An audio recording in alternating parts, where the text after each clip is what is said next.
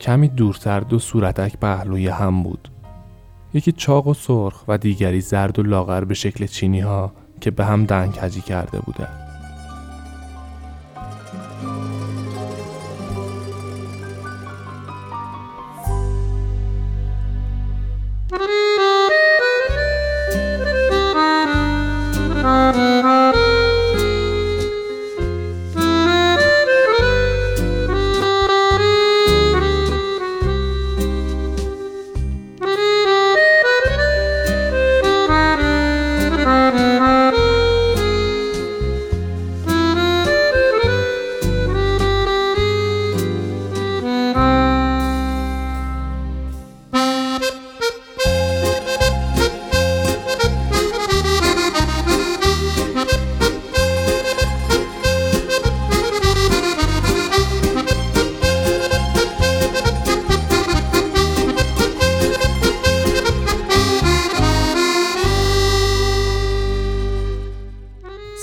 آرمان هستم. صدای منو از پنجمین اپیزود داکو میشنوید.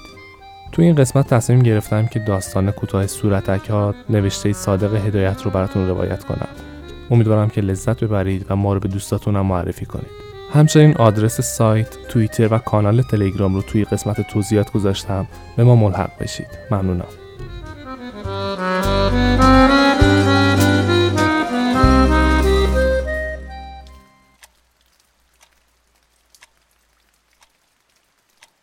منوچهر دست راستش و زیر چونش زده و روی نیمکت والمیده بود. سیمای او افسرده، چشمای او خسته و نگاه او پی در پی به لنگر ساعت و لباسی که روی صندلی افتاده بود قرار می گرفت.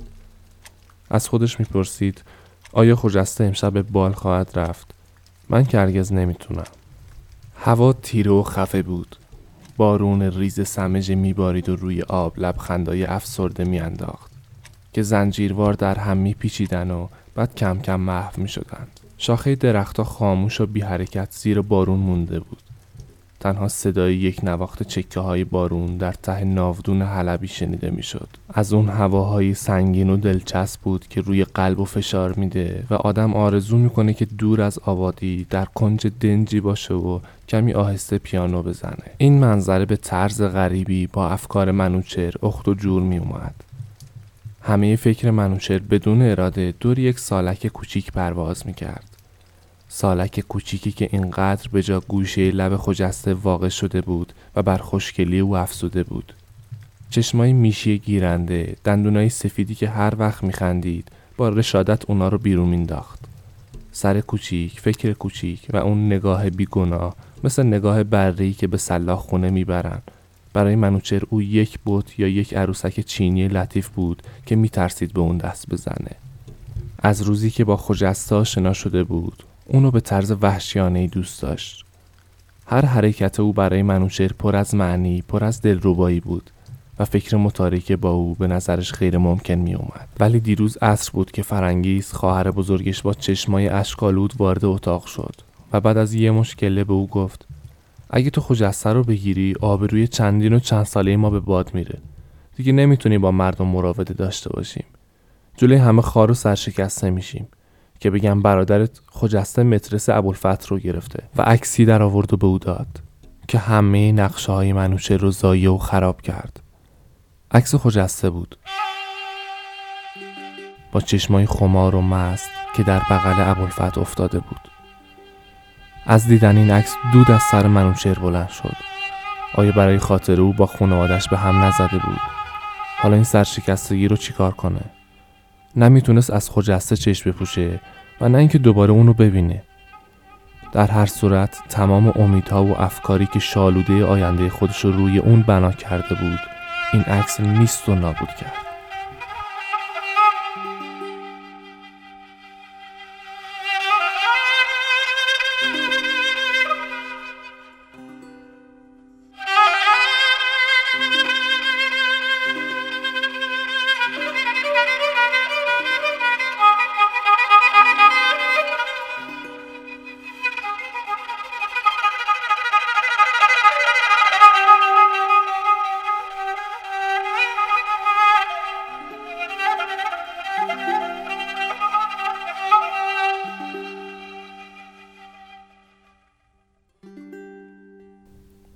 آشنایی اونا توی سینما شروع شد.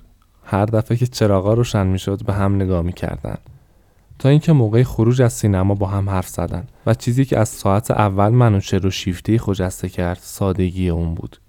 در همونجا اقرار کرد که شبای دوشنبه به سینما میاد و سه شب دوشنبه دیگه این ملاقات تکرار شد. تا شب سوم که منوچر اونو با اتومبیل خودش به خونش رسوند. به اندازه منوچر فریفته خجسته شده بود که همه معایب و محاسن او همه حرکاتش سلیقه و حتی غلطای املاییش که توی کاغذش می‌کرد برای منوچر بهتر از اون ممکن نبود. این یک ماهی هم که با هم آشنا شده بودن بهترین دوره زندگی او به شمار می‌رفت. اولین بار که خجسته به خونه او توی همین اتاق اومد گرامافون رو کوک کرد. صفحه سرناتا رو گذاشت و مدتها توی دامن اون گریه کرد. چقدر توی اتاق تنها یا توی اتاق کوچک کافه وکا با یکدیگه نقشه آینده خودشون رو میریختن. منوچر همیشه پیشنهادش این بود که با او بره و به املاکش توی مازندران کنار رودخونه یک کوشک کوچیک تمیز بسازن و با هم زندگی کنن. این پیشنهاد موافق سلیقه و پسند خجسته نبود که مایل بود تهران باشه به مد جدید لباس بپوشه و تابستونا با اتومبیل توی زرگنده به گردش بره و در مجالس رقص حاضر بشه. با وجود مخالفت خانوادهش منوچر تصمیم گرفته بود که خجسته رو به زنی بگیره و برای اتمام حجت با پدرش داخل مذاکره شد. ولی پدر او از اون شاهزاده کهنه ها بود با افکار پوسیده که موضوع صحبتش همیشه از معجزه انبیا و حکایت های معجزه آسا که از مسافرت های خودش نقل می کرد بود. و دور اتاق در قفسه ها شیرینی چیده بود و پیوسته چشماش میدوید و آرواراش میجنبید. و شکر خدا رو می‌کرد که این همه نعمت آفریده و معده قوی به او داده. از این تصمیم منوچر بی اندازه خشمناک شد و پس از مشاجره سختی منوچر خونه پدری رو ترک کرد. چون تصمیم او قطعی بود. در این یک ماه اخیر چیزی که طرف توجه و موضوع صحبت خجسته و منوچر بود بالکلوپ ایران بود. منوچر برای خودش لباس کشتیبانی تهیه کرده بود اما خجسته لباس خودش رو به او نمی‌گفت. چون می‌خواست توی همون شب بال اونو غافل گیر کنه. ولی این عکس مشعوم این عکسی که دیروز خواهرش فرنگیس برای او آورد نه تنها منو رو از رفتن به بال منصرف کرد بلکه همه امیدا و آرزوهاش رو خراب کرد و فورا به خجسته کاغذ نوشت که دیگه حاضر نیست اونو ببینه. اما این کافی نبود. تصمیم گرفت بره پیش ابوالفت بعد خجسته و بعدم خودشو بکشه. بعد از کمی فکر این کار به نظرش بچگونه اومد. و نقشه دیگه ای برای خودش کشید. چون اون می‌دونست که بدون خجسته زندگی براش غیر ممکنه و برای اینکه انتقام بگیره تصمیم گرفت به هر وسیله‌ای که شده دوباره با خجسته آشتی کنه و این زندگی رو که یه شب توی رخت خواب پدر و مادرش به او داده بودن با یک شب تاخت بزنه خجسته باشه و زهر بخورن و در آغوش هم بمیرن. این فکر به نظرش خیلی قشنگ و شاعرانه بود مثل اینکه حوصلش تنگ شد. منوچر سیگاری آتیش زد و بلند شد بدون اراده دور اتاق شروع کرد به راه رفتن. ناگهان جلوی صندلی که لباس ملاحی او روی اون افتاده بود ایستاد. صورتک که برای امشب خریده بود برداشت. نگاه کرد. شبیه صورت خندان و چاقی بود. با دهن گشاد. با خودش فکر کرد. امشب ساعت نونیم همه توی اون تالار بزرگ هستن. آیا خجستم میره؟ از این فکر قلبش تند زد. چون هیچ استبعاد نداشت که با خجسته یه نفر دیگه شاید با ابوالفت بره و برقصه. بعد از اون همه شبایی بیخوابی شبایی که تا نزدیک صبح پشت پنجره خونه او قدم می‌زد روزایی که پای صفحه گرامافون گریه می‌کرد. ساعتهای دراز غم انگیز ولی دلربا. آیا این خجسته ای بود که براش میمرد؟ همون خجسته ای که لب به شراب نمی‌زد. حالا مست و لای عقل توی بغل این مرتی که افتاده بود. آیا برای پول اتومبیل او بود که اظهار علاقه می کرد؟ به خصوص اتومبیل. چون یکی دو بار که مذاکره فروش اونو کرد خجسته جدا متغیر شد. در این وقت صدای زنگ تلفن بلند شد. مدتی زنگ زد. منوچهر گوشی رو برداشت. الو کجاست؟ اونجا کجاست؟ منوچهر اندود خودشون هستن؟ بله بفرمایید. از ساعت ده الا 11 یه نفر می‌خواد راجبه یه کار خیلی مهم با شما صحبت کنه و منوچهر از بی‌حوصلگی گوشی رو دوباره آویزون کرد و نذاشت که حرفش رو تموم کنه. صدای این مرد رو نمیشناخت. آیا اونو مسخره کرده بودن؟ آیا موضوع رمز با کسی داشت؟ منوچهر از اون کسایی بود که توی خواب و بیداری هستن و راه میرن و هزار جور کار می‌کنن و ولی فکرشون جای دیگه است. از دیروز این حس توی اون بیشتر شده بود. از خودش می‌پرسید این شخص کی بود؟ کس دیگه ای نمی‌تونست باشه مگه خجسته که می‌خواد بیاد هزار جور قسم و دروغ بخوره و ثابت کنه که این عکس و دشمناش درست کردن. ولی آیا جایی تردید باقی بود؟ آیا یک مرتبه گول خوردن کافی نبود؟ از ساعت ده تا یازده حتما خودشه.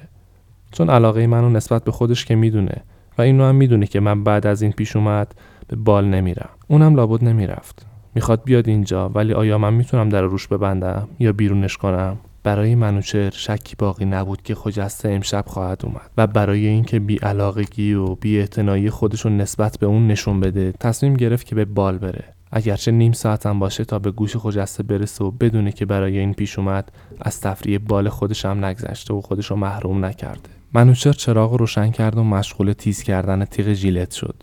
ساعت ده بود که اتومبیل فیات منوچر توی باغ کلوپ ایران جلوی امارت ایستاد. و او با لباس کشتیبانی سفید از اون پیاده شد. تالار شلوغ و صدای موزیک تانگو بلند بود.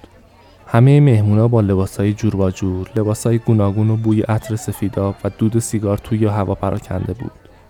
منوچر تا آخر رقص دور زد و دو نفر از دوستاشو با لباسهای مختلف شناخت ولی آشنایی نداد. از شنیدن این تانگوی اسپانیولی عوض اینکه توی اون میل رقصی رو تهییج کنه افکار غم انگیزی رو براش تولید کرد. یاد روزایی افتاد که با ماگ بود و بعضی تکه‌های زندگی فرنگ اون رو به یادش آورد. این آهنگ همه اونا رو بیش از حقیقت در نظر او جلوه داد. از اتاق بیرون رفت و وارد اتاق بوفه شد. جلوی بار دو گیلاس ویسکی سودا پشت هم نوشید. حالش بهتر شد. دوباره به تالار رقص برگشت. در این بین زنی با لباس مفیستو با شنل سیاه و صورتک به شکل چینی اومد و کنار او ایستاد. ولی منوشر به قدری حواسش پرت بود که متوجه او نشد. جمعیت زیادی در آمد شد بودن. ساز پشت هم می‌زد. مفیستو جلوی منوچر اومد و گفت نمیرقصی؟ منوچر صدای خجسته رو شناخت ولی خودش رو به نشنیدن زد. خواست رد بشه و خجسته بازوی اونو گرفت و با هم به طرف اتاقی که پهلوی تالار بود رفتن. اونجا خلوت بود. یه زن و یه پیرمرد کنج اتاق نشسته بودن و یه مرد چاقم که لباس راجع هندی پوشیده بود خودش رو باد می‌زد. منوچر بدون اراده روی صندلی راحتی نشست. خجستم روی دسته پهن اون قرار گرفت. بعد به پشت منوشر زد و گفت اوها از دماغ شیر افتاده. هیچ می‌دونی بی تربیتی کردی. یه خانم تو رو دعوت کرد و با اون نرقصیدی. امروز از به تو تلفن کردم که ساعت ده خونه بمونی کسی به دیدنت میاد. چرا نموندی؟ می‌دونستم که از لجبازی با منم شده تو به بال میای از این حرف مثل این بود که سقف اتاق روی سر منوچر فرود اومد. و پی برد که تا چند اندازه این کله کوچیک خجسته به سستی ها و روحیه او پی برده در صورتی که هنوز خجسته رو نمیشناخت و چشم بسته تسلیم او شده بود. در این ساعت همه عشق و علاقه او نسبت به خجسته تبدیل به کینه شده بود. خجسته باز پرسید لباس من چطوره؟ منوچر بعد از کمی تحمل گفت چه لباس برازنده ای پوشیدی؟ خوب روحیت مجسم می‌کنه. منوج تو راستی گمون کردی که اون عکس درسته؟ پس نه غلطه. مال از ما بهترونه. به تو گفته بودم که پارسال پسر خالم شیرینی منو خورده بود. اما لباست؟ چطور؟ لباست همون لباس تافتهیه که دو ماه پیش از لالزار خریدی که روش خال سیاه داره. توی عکس همون به تنته. آخه یه چیزایی هست اگه تو می‌دونستی. من هیچ وقت جرات نمی‌کردم که برات بگم. ولی تصمیم گرفته بودم که پیش از عروسیمون بهت بگم. آیا میشه دو نفر با هم راست حرف بزنن؟ پس حالا اقرار می‌کنی که در تمام این مدت به من دروغ می‌گفتی؟ نه من می‌خوام بگم که همیشه فکر کردم. آیا ممکنه که دو نفر ولو دو دقیقه هم که باشه صاف و پوسکنده همه احساسات و افکار خودشون رو به هم بگن؟ گمون می‌کنم از پشت صورتک بهتر بشه راست گفت. من از خودم میپرسیدم آیا حقیقتا تو منو دوست داشتی یا نه؟ دوستت داشتم ولی؟ درسته اما در تمام این مدت آیا به من دروغ نمی‌گفتی؟ آیا منو از ته دل دوست داشتی؟ خجسته تو برای من مظهر کس دیگه ای بودی. می‌دونی هیچ حقیقتی خارج از وجود خودمون نیست. تو عشق این مطلب بهتر معلوم میشه. چون هر کسی با قوه تصور خودش کس دیگه رو دوست داره. و این از قوه تصور خودشه که کیف می‌کنه. نه از زنی که جلوی اونه. و گمون می‌کنه که اونو دوست داره. اون زن تصور نهونی خودمونه. یک موهومه که با حقیقت خیلی فرق داره. من درست نفهمیدم. می‌خوام بهت بگم که تو برای من یه موهوم یه موهوم دیگه ای. یعنی تو به کسی شباهت داری که او موهوم اول من بود. برات گفته بودم که پیش از تو من مایک رو دوست داشتم. همون دختری که توی دانسینگ با واشنا شدی خودشه. اون از من بیشتر دوست داشتی. تو رو دوست داشتم چون شبیه او بودی. تو رو میبوسیدم و توی آغوش میکشیدم به خیال اون پیش خودم تصور می‌کردم که اونه. و حالا هم با تو به هم زدم چون تو که نماینده مهم من بودی یادگار اون مهم رو چرکین کردی. مردا چه حسود و خودپسندن. زنا هم دروغگو و مزورن مگه من مال تو نبودم؟ مگه خودم رو تسلیم تو نکردم؟ چرا به قول خودت به مهم اهمیت می‌ذاری؟ دنیا دمدمیه. دو روز دیگه ماها خاک میشیم. چرا سر حرفای پوش وقتمون رو تلف کنیم؟ چیزی که میمونه همون خوشیه. وقت رو باید غنیمت شمرد. باقیش پوچه و بعدا افسوس میاره. افسوس افسوس که این حرفا رو از ته دلت نمی‌زنی. شماها اونقدر هم استقلال روح ندارین. حرفای دیگران رو مثل صفحه گرامافون تکرار می‌کنید در این وقت دو مرد که یکی لباسهای مصطوفی های قدیم و پوشیده بود و دیگری لباس کردی در برداشت نزدیک اونا شدن. همین که گذشتن خجسته گفت با همه این حرفا می‌دونی که وقتمون تنگه. از امشب زندگی من به کلی عوض شده. من با خانوادم به هم زدم. دیگه هیچی برام اهمیت نداره. می‌خوای باور کن می‌خوای نکن. ولی برای آخرین بار اختیارم رو میدم به دسته هر چی که بگی خواهم کرد. یه مرتبه دوستی تو به من ثابت کردی کافیه. من تو این شهر انگشت نمایی مردم شدم. از فردا باید با همین صورتک توی کوچه ها بگردم تا منو نشناسن. گفتم که حاضرم. همین الان. می‌خوای بریم اونجا توی ملکت؟ دور از شهر برای خودمون زندگی کنیم. اصلا به شهرم بر نگردیم با حرارت مخصوصی این جمله رو گفت. چون در این موقع پرده نقاشی که توی خونه پدر بزرگش دیده بود جلوی چشم او مجسم شد. که جنگلی رو نشون می‌داد با درختان انبو با یک تیکه آسمون آبی که از لای شاخه پیدا بود. این پرده به نظر او خیلی شاعرانه بود. در خیال خودش مجسم کرد که دست بچه ای که شکل داتیاست و گناهی سرخداری گرفته و اونجا گردش می‌کنه. در صورتی که این پیشنهاد فکر انتقام منوچهر رو آسون کرد. سرش رو بلند کرد و گفت همین الان میریم. از جاشون بلند شدن. منوچر جلوی باری گیلاس ویسکی دیگه سر کشید. از پلا که پایین می‌رفتن خجسته گفت اگه همینطور با صورتک بریم خیلی بامزه است. من که صورتکم رو بر نمیدارم. هر دوی اونا جلوی اتومبیل جا گرفتن. اتومبیل بوق زد و راه افتاد. از کوچه های خلوت نمناک که گذشت تندتر کرد و بدون تعمل از دروازه شمیران بیرون رفت. پشت اون چند بار سود کشیدن ولی اتومبیل در جاده مازندران جس می‌زد. اثر ویسکی، هوای بارونی و این پیشامدها خون رو به سرعت در بدن منوچر دوران می‌داد. مثل این بود که نیروی حیاتی او دو برابر شده بود و قوه مخصوصی در خودش حس می‌کرد. هوا تاریک و فقط یک نوار سفید جلوی اتومبیل روشن بود. خجسته خودش رو به منوچر چسبونده بود و میخندید و می‌گفت کاش که دفعه آخر یه تانگو با هم رقصیده بودیم. ولی منوچر گوش به حرف او نمی‌داد. شونهاش بالا انداخته بود و به سرعت هرچه تمام اتومبیل رو می‌روند. خجسته خواست دوباره چیزی بگه اما با در دهن او پر شد. دره ها و تپه ها به طرز غریبی بزرگ می شدن و از, و از جهت مخالف سیر اتومبیل رد می شدن. ناگاه چرخها لغزیدن اتومبیل دور خودش گردید و صدای غرش آهن و فولاد و شکستن شیشه ها در فضا پیچید و اتومبیل در پرتگاه کنار جاده افتاد. بعد یک مرتبه صدا خاموش شد. تنها شعله های آبی رنگ از روی شکسته اون بلند می شد. صبح یک مش گوشت سوخته و لش اتومبیل کنار جاده افتاده بود. کمی دورتر دو صورتک پهلوی هم بود. یکی چاق و سرخ و دیگری زرد و لاغر به شکل چینیا که به هم دهنگجی کرده بودن یه صورتک رو صورتامون همش فرار از اشتبامون. بخار بارون رو شیشه است و بارون همیشه است با غمش تو ذهن من تو جا گذاشتی؟ یه مشت خاطراتمونو تو نیستی من چرا بمونم؟ چجوری سر کنم جنونو تو این خیابونای تاری زیادن آدمای تنها. کجای این شب شلوغی؟ صدامو میشنوی از اینجا.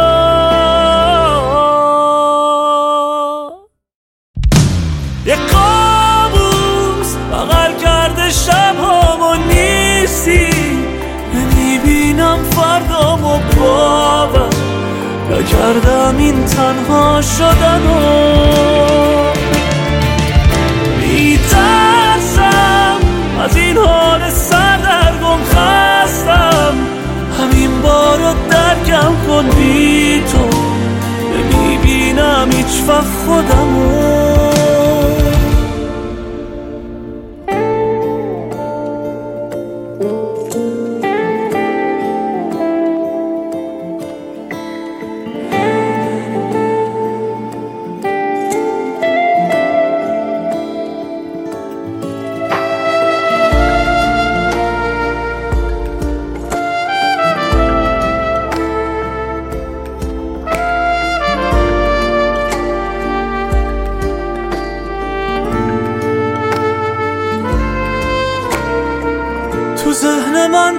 گذاشتی یه مشت خاطراتمونو تو نیستی من چرا بمونم؟ چجوری سر کنم جنونو تو این خیابونای تاریک زیادن آدمای تنها. کجای این شب شلوغی؟ صدامو میشنوی از اینجا.